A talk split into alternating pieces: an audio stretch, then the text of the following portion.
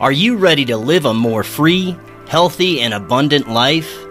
Transform your yard into a food forest and create a system for self reliance that's easy and enjoyable with our friends at Food Forest Abundance.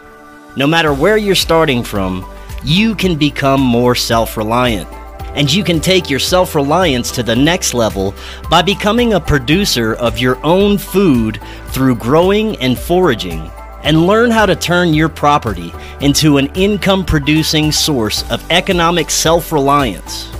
They can help you get off grid and learn what systems to employ for food, water, and energy self reliance, and live abundantly and in full connection with your property and what you produce. Click the link in the description to get started with your very own food forest and have your own sustainable source of livelihood and become self sufficient with food forest abundance. Just click the link in the description to get started with your very own food forest today.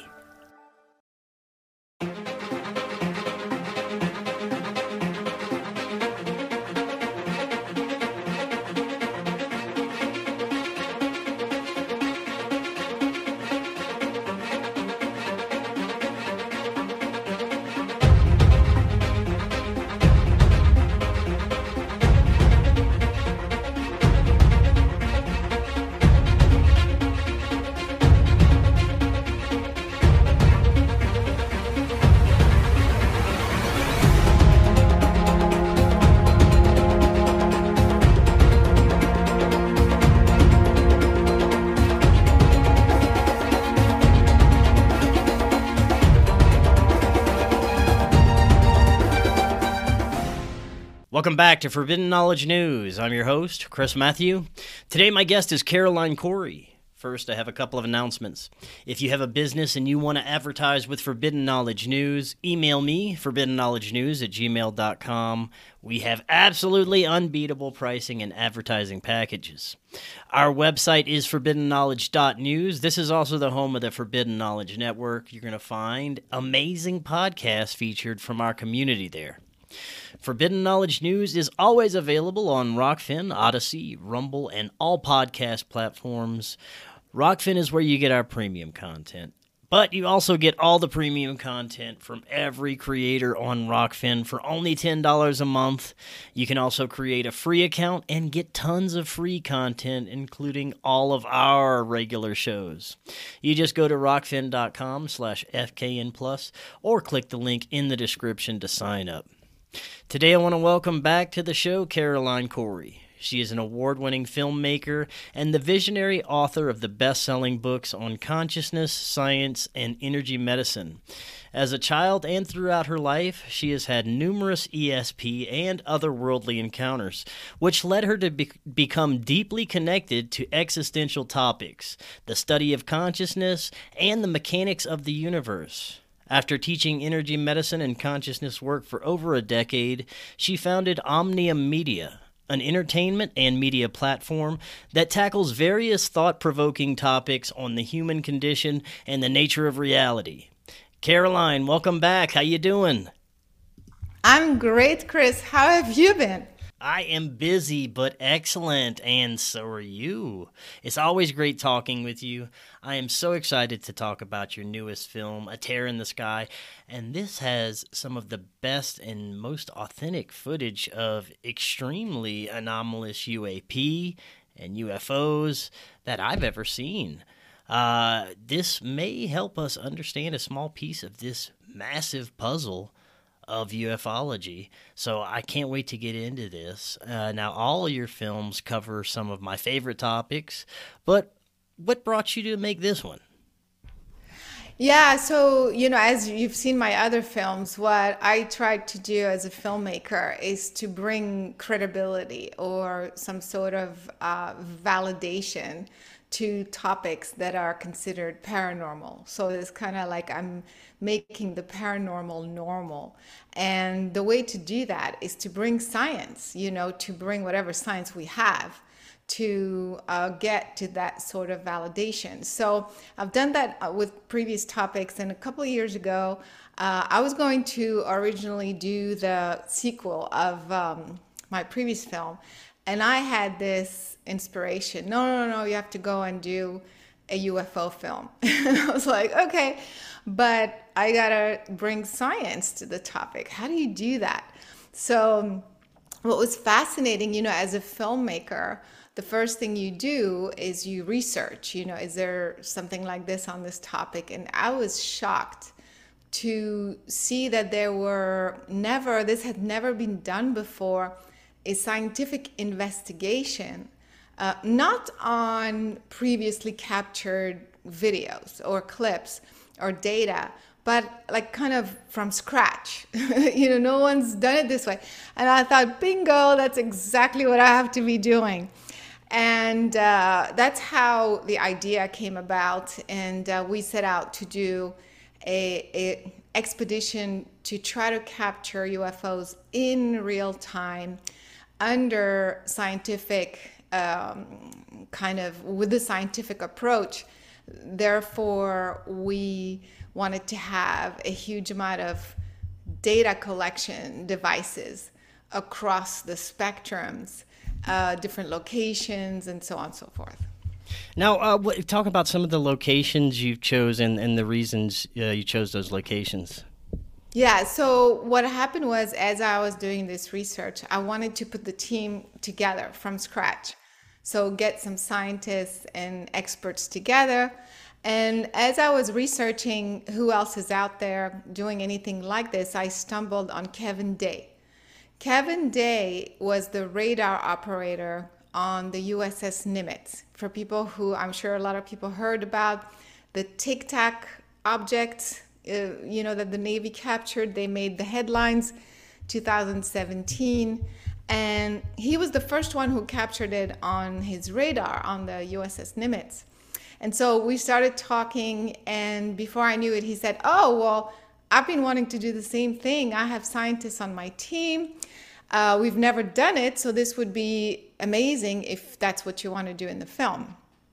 So he was already on the ship, interested in bringing that uh, story back, if you will. More importantly, validate his story, you know? And there were two other folks from the same ship. And so, because of that, and also there were other ships all in the same area which is the Catalina area.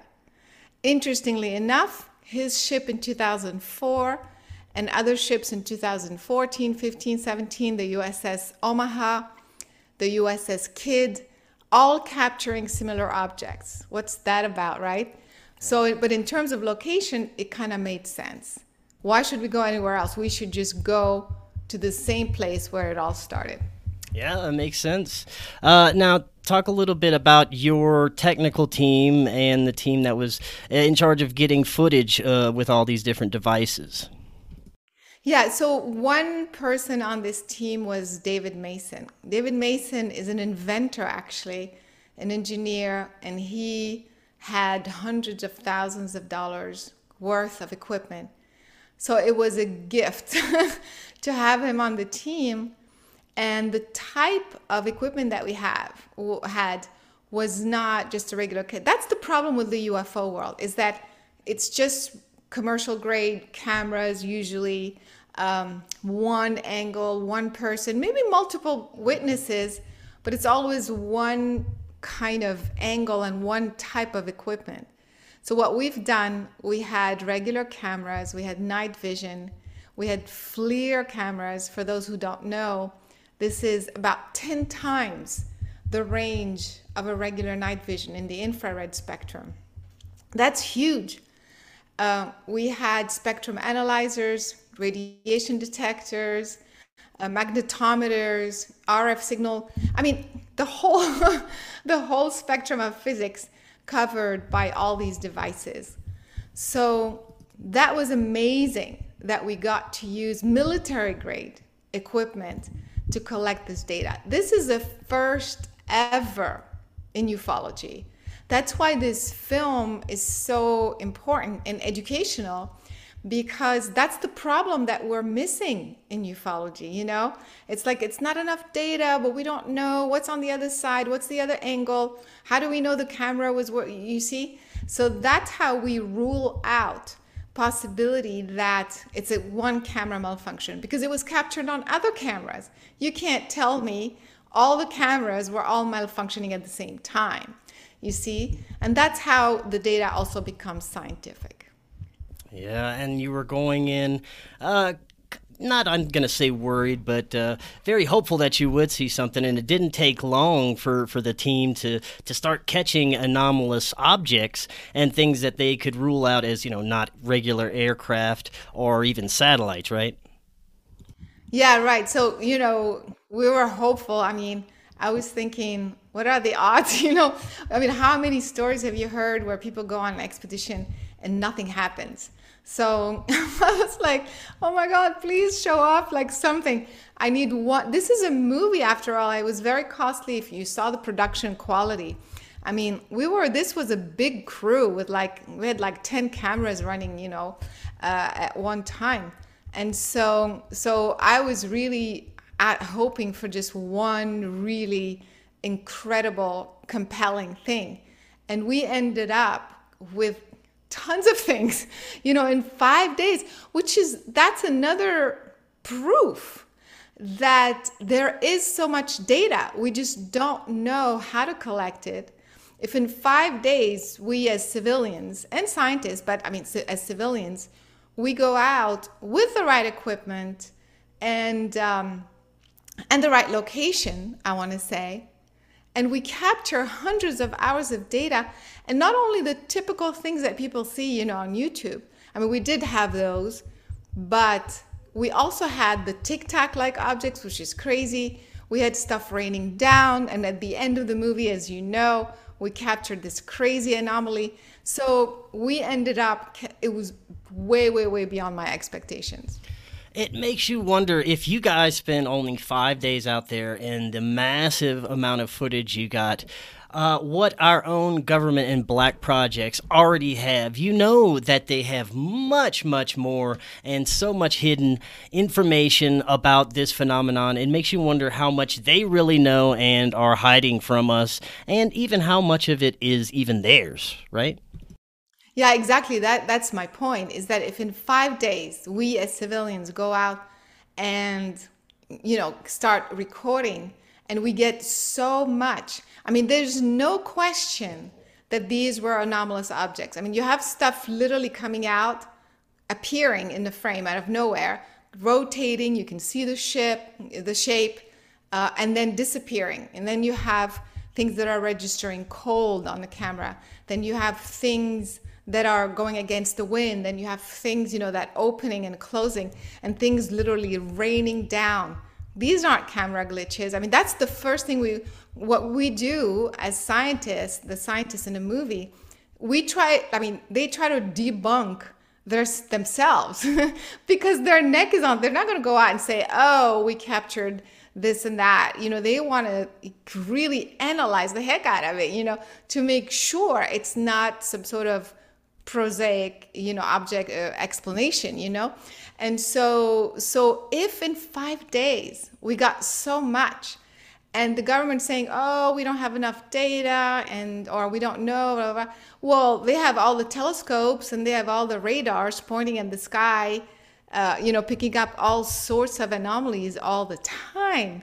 There's no way they don't have data.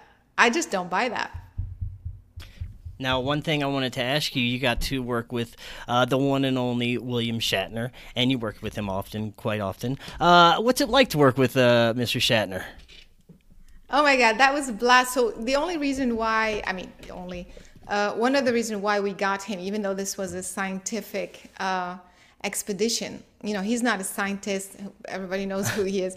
right. Uh, it was really to try to make, again, the subject more relatable, more mainstream, mm. you know?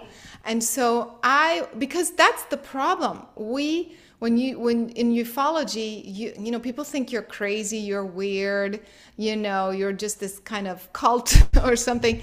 And but when you make something more relatable, more mainstream, it's it's easier to talk about these things without ridicule. You know, it becomes a mainstream conversation, which it is starting to happen in the government. And so, because of that, I wanted to invite someone who's like uh, kind of would help us bridge the gap. You know, from ufology, from science, also to uh, the science fiction, from science fiction to science. You know, and of course, he came to mind uh, it was amazing. It just kind of came, just happened, to be honest. Um, you know, I contacted his office and, you know, I said, this is what we're doing. And yeah, he said, okay. so it was very interesting and very fun working with him. That's great. Now, you were also looking for evidence of possible communication between mm. these UAPs and us and forms of communication, uh, whether it be sound or lights or blinking or things of that nature, right? Yeah, so David Mason had those inventions that are yeah, mind blowing. I mean, mind blowing. I've never seen anything like this before, and he has more inventions. We only featured a couple uh, in the film. So basically, these devices would project frequencies into space, but also could retrieve uh, the light signature of an object in the sky. So if you would point the, the, the binoculars um, to the object, even a star or a- any object, you basically can hear what you see. And this with this device, you can basically send back that same signal to the object. So, and the idea is that is the normal way of communication is to send back the signal that you are receiving. So we had these uh, devices running 24 7 and we tried them. It was very very fascinating to put that to the test because we had never done it at that scale and uh, yeah and, and so right the next day is what was it the next the next i think it was that evening i want to say no I think it was, we did it at 3 a.m. at night. I remember very well this one we were filming because we were so tired. you know, it was at the end of the day, it was at night. And it was literally the next morning that we had, a couple, a few hours later, that we had those, we captured these raining tic tacs, uh, also that I've never seen before. Literally, a bunch of things falling down, raining down from the sky, hitting the water. And so, did we trigger it? We don't have proof. We certainly have a, an interesting time correlation. And so, so that's kind of what we're working on. We were, we're studying more and more the data. And of course, we're going to do more of these expeditions to find out how uh, the system works. That's great. This is exactly what we need more of people going, you know, deep into this kind of scientific research about uh, what could possibly be going on. And speaking of that, something very interesting that uh, you discovered was some of these UAPs have low temperatures or no temperature showing up uh, on the the FLIR camera, meaning that uh, they don't have any propulsion, right? Lately, we have been introducing you to all the amazing products Ascent Nutrition has to offer. This week, I'm very excited to tell you about their full spectrum hemp oil. Ascent Nutrition's full spectrum hemp oil utilizes superior plant genetics and an organic proprietary blend of natural ingredients. Their hemp oil contains not only an abundance of CBD, but 119 other phytocannabinoids found within the spectrum of the hemp plant. According to the National Center of Biotechnology Information, this strain is the gold standard in hemp genome sequencing. Ascent also uses a unique method that ensures infusion of significantly more phytocannabinoids and CBD than all other competitors they tested against including most of the leading CBD companies. I challenge everyone in the audience that uses CBD, as well as those of you who may have tried other CBD options and didn't get any results, to try Ascent Nutrition's full spectrum hemp oil, which is guaranteed to be much stronger and contains more phytonutrients than any others on the market.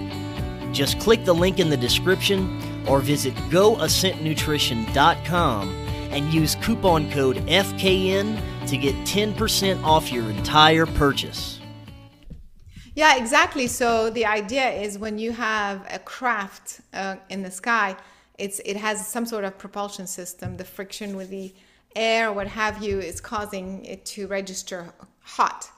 Uh, even birds register hot, you know. And so when we have those, the FLIR cameras are thermal cameras that are very uh, precise and very sensitive. So they're picking up the temperature of these objects and they're registering very cold. So, how is that possible? How is it possible to have a propulsion system to fly through space and have no um, no temperature whatsoever? So, you know, these are the types of data points that tell us, okay, there's this, there's this is an anomaly of some sort. And so we we investigate it further and see if there are other correlations as well. So, but this is one of the big, you know, kind of data points that we uh, we captured on film as well. Yeah, that's pretty incredible.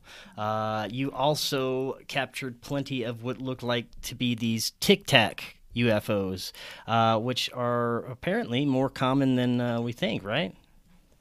Yeah, I mean that was crazy. You know, I was going in thinking, you know, let's just capture one really cool thing but uh, we, when we were studying the data, we saw some of them were literally the same shape, traveling exactly in the same way. People even can see that in the trailer. That was mind blowing. So, I mean, are these the exact same ones? Okay, so they saw them in 2004, 2014, 15. You can only assume it's in the same area, doing the same behavior.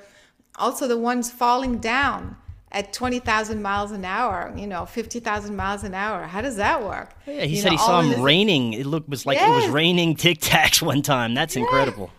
Yeah. And that's exactly what we captured on camera in 2021. So, you know, it's, it's, I mean, so is it a coincidence? I, I don't know. It's, I, I doubt it because it kind of keeps repeating the same pattern in the same area. Regardless, it's pretty extraordinary that we were even able to capture these things on our devices, you know? I mean, that's why and this is not this is rare. I mean, I've never seen that type of footage uh, you know, anywhere actually. So I'm very excited for people to see that in the film. Yeah, this was like a, this is incredible footage. It was it was some of the most compelling UAP footage I've ever seen. Uh, but let's explore the possibility that you know these could be just some of our black project uh, technology that our own government has been hiding from us for a while. Uh, we know that they are always ahead, maybe 50, maybe 100, maybe more years ahead of what they're ever going to show us in technology. So, how do we know that these things aren't earthly, aren't created by humans? We don't. I think some of some of them are created by humans. That's my take on it.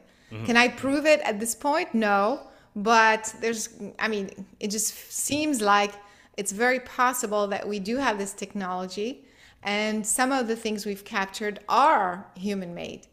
On the other hand, there are certain things that I am personally convinced that are not human made again can i prove it? We're doing that. I mean we're doing that um, and but all the data points um, um, show or validate the fact that it- it's impossible for, for it to be human made because of the the way it morphs from um, light you know a light form to a material form and it changes and it more it, it, it's something that just just doesn't feel doesn't seem like it's human made so i think it's both and that's the problem with ufology. You know we think it's only one thing but actually it's it's multiple things at the same happening at the same time some Yeah, of it could also be atmospheric for all we know. Right. you know so Well, the, the really compelling ones are when you have like CE5 experiences and these things will respond to thoughts or uh, you know if you're if you're kind of asking these objects to perform something through your consciousness they'll respond to it. And those to me are some of the most compelling evidence that this may not be something that we're dealing with a drone or something like that right Yeah, exactly. I've had those experiences as well, you know, and uh, I know there's an intelligence behind them. There's there's like no question in my mind, and so not just the C. I mean, I do my own version of the CE5. I mean, I've had I've seen things right above my head, and you know, I kind of communicate like if you're there, if you're out there, whatever. Uh, can you show me or tell me? And then the things like split up, you know, in different uh, kind of first there were three, then it was four, then it was eight. Uh, and also, I would say, okay, well, show me something else. And then I kind of start walking in one direction, you know, like half a mile, and the thing is hovering right above me. you know, I change direction, is like hovering right above me. I mean, you know. And so, how do you, is that really coincidence? I mean, it's either that or I have some superpowers where I make things just show up and do what I want them to do. And there was a witness, there was a neighbor right there on that day. And I said, Hey, do you see these things that just split up in four? And she was like, She was walking her dog, I'll never forget. And she goes, Oh, yeah, that's interesting. And then she goes about her, you know, walking the dog like nothing happened. I'd be like, what? Wait a minute. So, anyway, this is also just to tell you people's you know, kind of reaction to things, you know, like, uh, and how, how it, she probably just totally dismissed it. She saw it, she acknowledged it, and then she, she totally dismissed it. So that's fascinating to me as well. Yeah, it is. Now, your film, it's also could provide possible evidence that these craft are using wormhole technology that's been theorized by many researchers over the years uh, that these crafts have some type of technology that can open up a portal or a wormhole that can bring them from one either dimension or part of the galaxy to the other in an instant. And you may have even caught evidence uh, of this on film, right?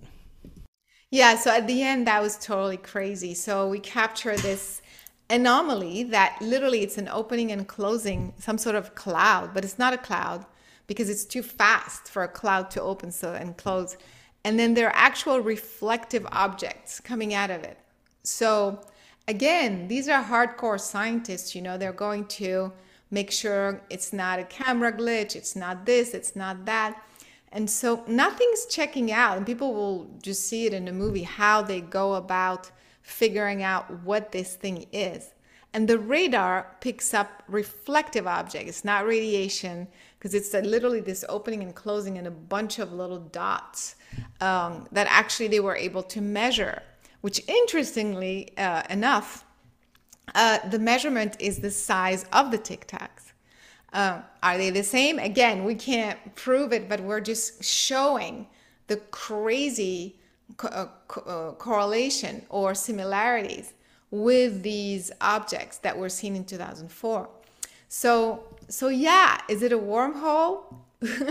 We're, we so far it's the closest um, kind of uh, title we can give this to uh, for now. But of course, these are scientists. They're not gonna say, "Hey, we discovered a wormhole." It's gonna take a lot more hours and days and months of investigation and uh, you know before they can claim anything.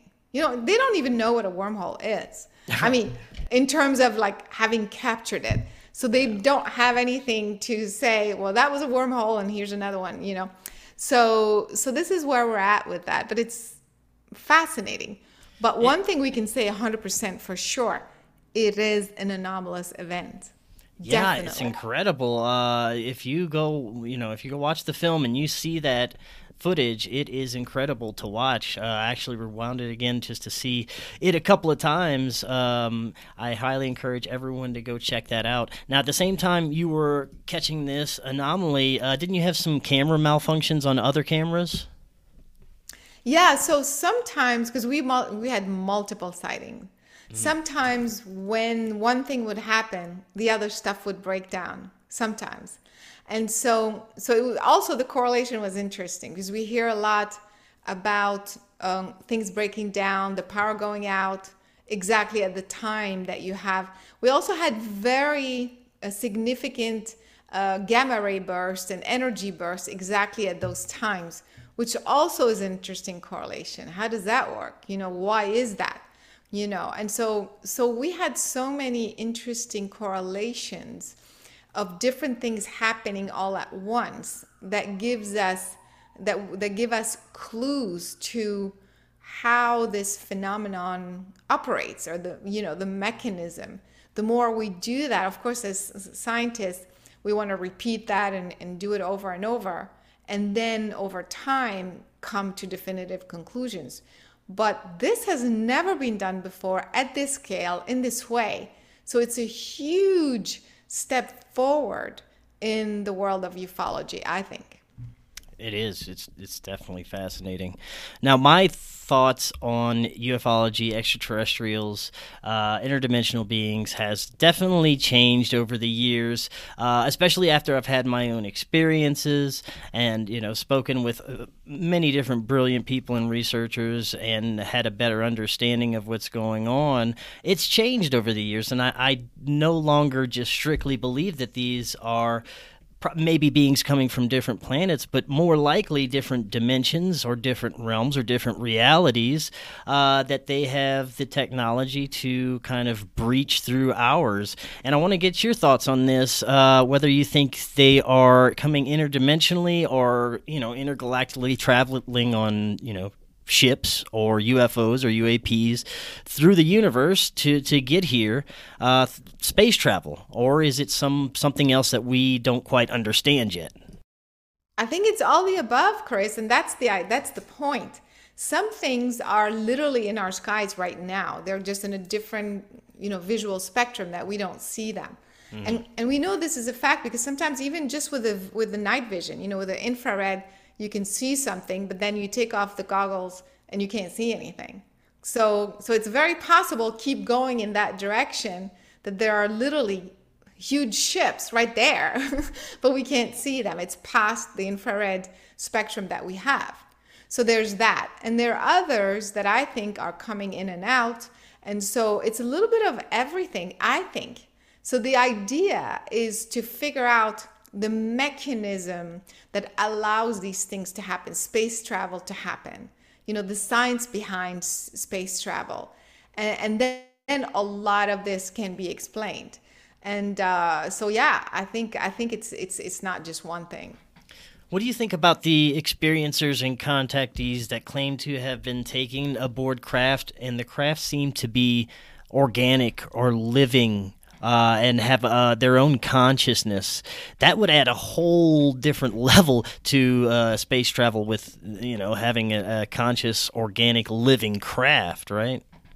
Yeah, totally. I actually am 100% convinced that the more advanced you are, the more you are moving away from the material type technology, or at least it's a combination uh, between consciousness and uh, technology, hard technology, material technology, because just because of these experiences that we've had where you communicate with this craft and then it does something. So, you know what I mean? So, there's something very fascinating about ent- the entanglement um, of consciousness with an actual craft. So, I think the more advanced civilizations are definitely using that sort of technology, not uh, you know nuts and bolts technology. Um, and so so I think we're not there yet. And these are the ones that I believe are the extraterrestrial ones. And you know, I also um, in my, my work on consciousness, I have come across hundreds of people from all over, and I did a lot of regression therapy with them where they would go kind of like a hypnosis type thing where they would go and remember uh, these experiences. And the common denominator is, is fascinating. They all report very similar things where they are on a craft and it's all operated with consciousness. It's kind of like this morphed kind of version of what we think a craft should look like. It's fascinating. Yeah, it definitely is. That that brings a whole new level. It's like an onion that you keep trying to unpeel, and, and there's never ever an end to it. Uh, now we talked a little bit about the possibility of these being ours, and yes, I agree that a lot of them are ours, but you know they're probably are a lot that aren't. Uh, right now, we're experiencing a lot of what people are calling disclosure in the media, and I don't call it that. You know, our own government, the Pentagon, and military are talking about UAPs. They're bringing out information, but they're not really showing us anything new. Uh, they're painting it as a threat, and from every from every experience, from every contactee, from every abductee I've had on, most of them, I'd say probably 80 to 90%, including myself, have had positive experiences. And if they started out as negative experiences, they've been regressed or they've had better understanding of the experience, and it becomes a more positive experience later on based on their understanding. Uh, every once in a while, you'll get the more nefarious negative experiences, but most of those I. Uh, appear to be military related because they'll have some kind of military person there during the experience. Uh, so that makes me think that's another kind of human type experience, and the the mainstream is really portraying this UFO as uh, the UAP thing as a threat. Uh, so I want to get your thoughts on what's going coming out of our government media with UFOs right now. Yeah, you know what? The whole disclosure thing um, is interesting. I think we are the disclosure. I mean, we are putting a material out that's getting every day more and more validated. You know, this film, for example. I mean, I don't see any other film that captures on tape in real time that many correlations and that many evidence of these anomalies. So that is disclosure. You know, is is anybody paying attention? I don't know. I mean, of course, a lot of people are, but what I'm saying is we are still waiting for the government to tell us what it is. And so they're starting to, you know, they're they are now, you know, especially with the congressional hearing. That was crazy, you know, that they're finally talking about it at that level, um, even though they're kind of claiming to not know very much. Um, which is kind of embarrassing because you know again you know we are civilians and we were able to go out and do this in five days. It doesn't make sense that at a government level they are still saying they, they some of them didn't even know of some of the most famous cases um, of the um, uh, the nuclear facilities I don't know if you watched the congressional hearing, but anyway, all this to say, there's definitely an effort from the government's perspective to finally be talking about all of this. And to me, when it just comes out of nowhere, I mean, you know, from 2017, this gradual uh, kind of disclosure or, you know, releasing of uh, reports, I don't know, there's got to be some sort of agenda, you know? Because why? Why all of a sudden? Yeah. And, the, and you know the government media don't have the best track record for being honest about things and having our best interest in mind. So it you know makes me pretty wary. Yeah exactly. And the uap report says we don't have this we don't know this or that you know but just give us more money and we'll tell you more. Yeah that that doesn't sit well with me. Uh, but also you know but the fact that there's another thing. People think that when the government speaks it's one body like like one person that's going to tell us everything. But i think that's not how it really works. I think within the government there are different divisions and different kind of factions or whatever different groups and people who really really know and other people who have no clue really because they weren't briefed or they don't believe or what have you and they don't have the data. So when these guys say, we don't know, it's because they really don't know, you know, and when the others start to release something, it, it, gets confusing. So for us on the outside, when we are getting these uh, kind of messages, you know, that, that it's about this, it's about that, it, it's very confusing. And that's why I feel that there is some sort of agenda going on uh, behind all of this. And so, and maybe one of the agenda is to keep us all confused. Of course, you and I are getting it, but I'm talking about the, the general public. Right. Do you think that there is at all any type of threat or anything we should have to fear from these uh, objects or anything associated with them? not extraterrestrials, because Right. If they were that advanced and they wanted to take over planet Earth, I mean, what are they waiting for? I mean, look at us. We're pretty pathetic. You know, we're still going to wars. We're still to war. We're still we're still invading countries. You know, we still have famine. We still have poverty. We're a mess. We don't get along. Uh, and so, so it's very easy for, for an enemy to just come and take over this planet, you know, if they have the technology. If they have the technology to get here, then they have the technology to take us out. You know what I mean? So that's the reason why I don't think there is a threat at all from an extraterrestrial perspective. Right. Well, let's get to the other part of this. Uh, as well as uh, myself, everyone that has had profound contact, um, that has an understanding of it, um, that it's not nefarious and hasn't uh, they haven't been through a nefarious situation, has bettered their lives, has uh, had and it it was a spiritual experience for him. They have they're seeking more knowledge now. It, it's a consciousness evolution, um, and all the people that I know that have had profound ET contact or spiritual contact or whatever one you want to call it are seeking better for their lives and doing better. And they want to know, you know, the truth about their experiences. And it makes me believe that this whole phenomenon is indeed a spiritual phenomenon and not anything that we should be worried about. And it's for our consciousness evolution and it seems to be connected directly to each and every person on an individual level. What do you think about that? Yeah, I mean that's my experience, uh, Chris. You know, I have. n- I mean, I've had a few not so good experiences uh, with this whole subject, but in general, it's it's totally improved my life. It's totally expanded my consciousness and understanding of how the universe works, uh, how we fit within the cosmos. I mean, all sorts of things. All very, very, very positive for me and many, many people around the world. So, you know, it doesn't mean that those who did have negative experiences aren't real. I mean, are not telling the truth. I'm just saying uh, there's the other side of the coin. Like, I really feel in general it's a benevolent energy. And uh, just like on Earth, there's a lot of good people and not so nice people. Uh, but uh, in general, I think the intent is, a positive one.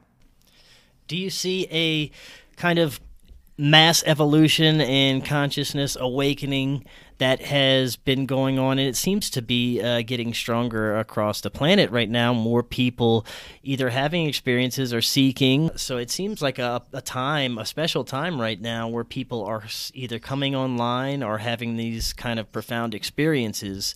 Is this something you see as well? Yes, I think so. I think I think we're evolving as a species anyway. You know, I feel like there's a general trend going in that in that direction. And so I think there's, you know, I'm a believer that there's something bigger than us, you know? Uh, and, and I'm not talking about the extraterrestrial. I'm talking about there's a bigger source of life, a bigger uh, energy that is in which we're all contained, if you will. And so I feel that that is the energy that's kind of moving uh, the evolutionary pattern of humanity. And so that's how I, that's my personal opinion. Um, and so because of that, I feel like we're going to continue to grow and evolve in that direction the direction of expansion freedom, um, direct access to cosmic information, cosmic energy, um, and so on and so forth.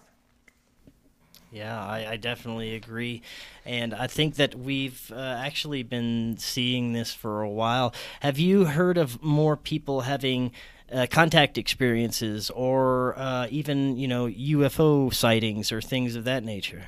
Definitely, definitely. I think it's now more becoming more, again, mainstream or more common. People aren't as afraid to be ridiculed uh, because, you know, the Navy and the Pentagon, the government's talking about it. So it's almost like they're giving us permission to be, you know, talking about it. And so more and more people are putting stuff out there but you know the subject's been going on for you know hundreds of years so so this is an interesting time you know it is an interesting time where we can finally talk about this uh, without people kind of rolling their eyes or what have you um, and i'm hoping with with my film for example to keep this conversation going mainstream so that we understand what this is about. You know, the, the one aspect is the black projects and the whole government, this and that. But this phenomenon is not just that, you know, it, it is about the mechanics of the universe, how everything fits together, works together, is connected together. What type of technology do we need to for intergalactic interstellar travel? I mean, that is what's so fascinating to me. And that's why we have to keep the dialogue. Now, do you have you noticed that uh, more people are interested in PSI phenomenon and consciousness studies? I know that you do a lot having to do with consciousness studies.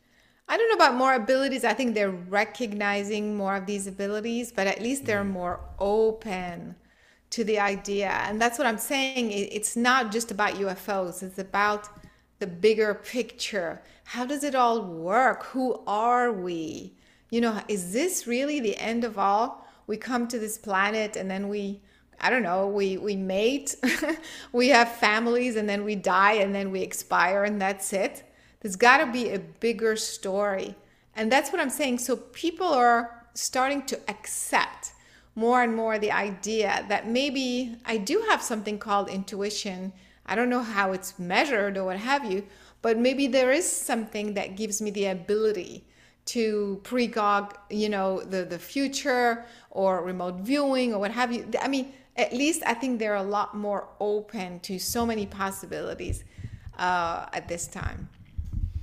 Now, how important do you think things like meditation or like we were talking about CE5 uh, can be to establishing contact uh, or even uh, contact with a UAP?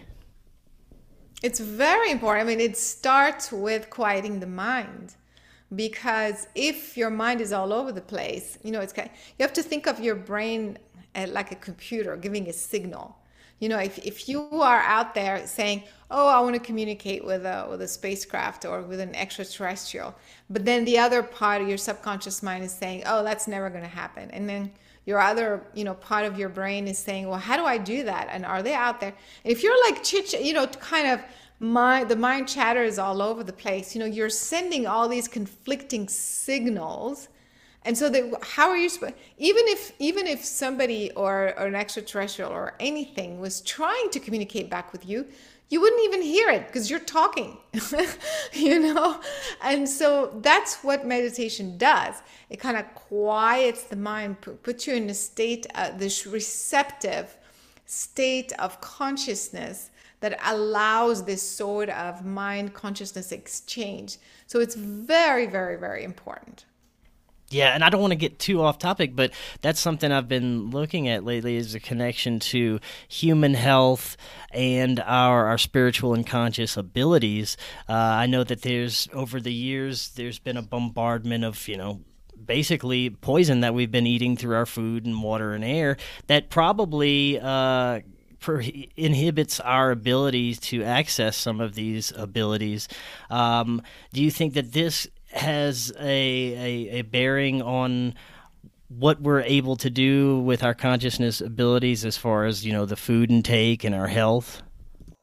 Yeah absolutely. And it's not really off topic because again we are part of a universe. You know we are like uh, you know we have antennas. We are receiving information and energy whether we see it or not and we are sending out these signals as well whether we see them or not and so it's all part of the experience. And so if we are receiving information or sending out information that's harmful, you know, it's going to register in our body in some way. It's going to affect the chemistry, the electricity, our nervous system is going to react in a different way. It's going to mess us up. So it's it's all connected and it's a revolving door. The more our physical system is messed up, the more we send out the wrong uh, information and we receive the wrong signals as well. So, so it's all part of the same thing. And that's the reason why understanding how you function, how to get your your centered, you know, being centered through meditation and other type work is the key to understanding what's on the outside as well. Taking it back to the film a little bit, you earlier you were talking about how some people might see something in the sky or a UAP and they're standing next to somebody else and trying to get their attention and they never see it they never pay attention or if they do they're just like yeah whatever. Uh, and you actually in this film it's the same with some cameras right? Some of the cameras picked stuff up and some others didn't. Yeah, so I just want to clarify something because this was Jeremy. He says there was two cameras, but the two cameras, one was a fisheye and one was a regular camera. Mm-hmm. But what what I want to clarify is that because people who understand optics would say it's possible and it's normal for one camera with a certain focal length to to see something and not the other. But what I wanted to clarify is that it was a cloud and an object. So mm. so he was still seeing the same cloud but it's the object that couldn't be seen. If it was a camera issue, then he technically he shouldn't be seeing anything. Does that make sense? Or the exact same thing, but not like half of the thing. so I think that's what he mentioned. And so that was kind of strange. Um, how is that possible? But also, it's in the same way where you see something in the sky, uh, you can't see it with the naked eye, but then you put in the night vision or the infrared and then you see certain things. I mean, that tells us a lot about not just camera system, but our vision, you know? There's so much that's happening that we have no idea it's there because we, we can't see it. Yeah. And what do you think about the, the instances where people are seeing a UFO or, or, object in the sky and someone's right next to them looking in that same area and they don't see yeah. anything. Um, yeah. Do you think that there is some kind of, you know, consciousness effect for people or people who aren't in tune with certain frequencies can't even, won't be able to tune into it? It's a little bit of both. It's a belief system. Uh, that is so strong that there's nothing out there. You know, keep saying that and you won't see anything out there. Um, you know, it's kind of like those ships, you know, in the 14th century or whatever, you know, you would look out. They didn't know what a ship would look like, so they would look out to the sea and never see a ship because they didn't have a concept of what a ship that, that an object could be floating above water if that makes sense and so it's a little bit like that if you have a belief system that it's impossible for you to see an anomalous object flying down uh, flying up in the sky then even though you're looking in the sky, you probably won't see it. There's that. And there's the fact that you're not tuned into that frequency as well. And some people are more sensitive, they can see beyond the spectrum. So so it depends. It's case by case, but it's definitely a little bit of both. Now, what do you think is happening in certain places that are hotspots around the globe? But let's just take, for example, Skinwalker Ranch. Um, there's places like Mount Shasta, um, the Meadow all these new type of places out west that are reporting tons and tons of not only UFO footage but cryptid sightings, paranormal activity, and all this strange anomalous stuff that's kind of concentrated into one specific area for some reason. Like they'll have a UFO and then uh, a Bigfoot sighting at the same time. I want to get your thoughts on these kind of places of concentrated high strangeness energy. Yeah, I, I think these hot spots have to do with the magnetic field around the planet. I feel there are certain parts within the magnetic field where the you know the magnetic field is concentrated. It's kind of there's intersecting points, and this is where uh, space, the fabric of space time, gets warped, if you will, like it's bent. And so when you have an object going through it, then you're kind of bypassing, you're outside the fabric of space time. So you're outside space time. So you're defying gravity in a way.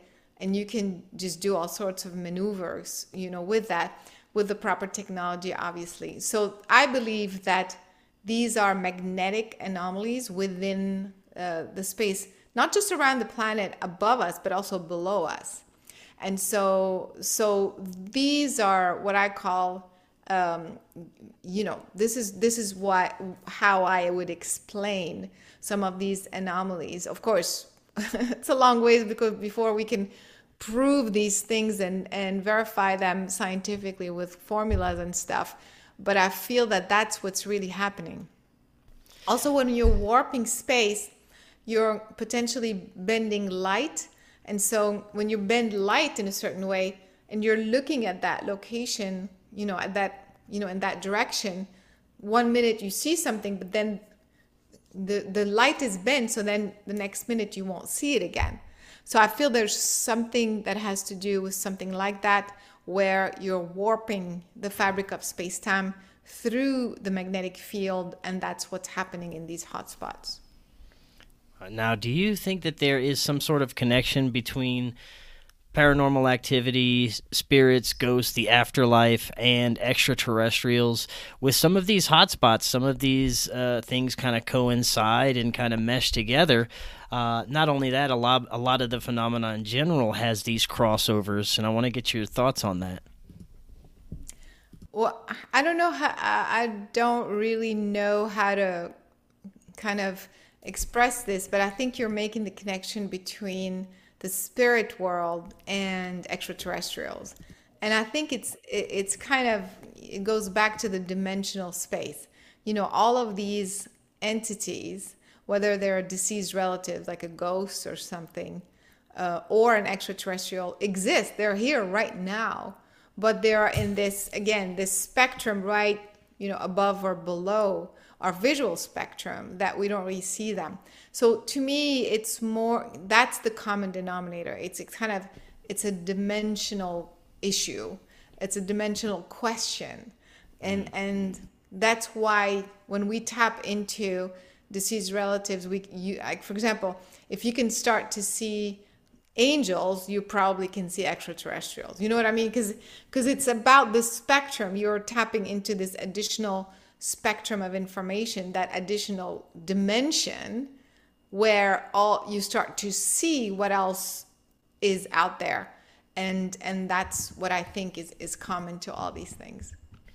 Now I know it's hard to tell uh, with the amount of data out there, but do you think that there has been more sightings in the past few years? Do you think there's that sightings of UAPs are increasing overall? I don't know if they are increasing. To be honest, I think it's uh, it's more that more people are reporting them because it's okay now to report them, or they're recognizing some of the areas that have the most sightings and going there. So I, I don't know really. Like I can't say that it's definitely more. I think it's more that we are reporting them and recognizing where they are. That's my take on it. I think you're right. Uh, you know, and it's easier now for people to share information and share pictures with the internet and things of that nature. But it's also easier for people to fake things and put false information out there. And that's another thing that I want to talk about you before we close out is the kind of infiltration uh, three letter agency individuals into the UFO community.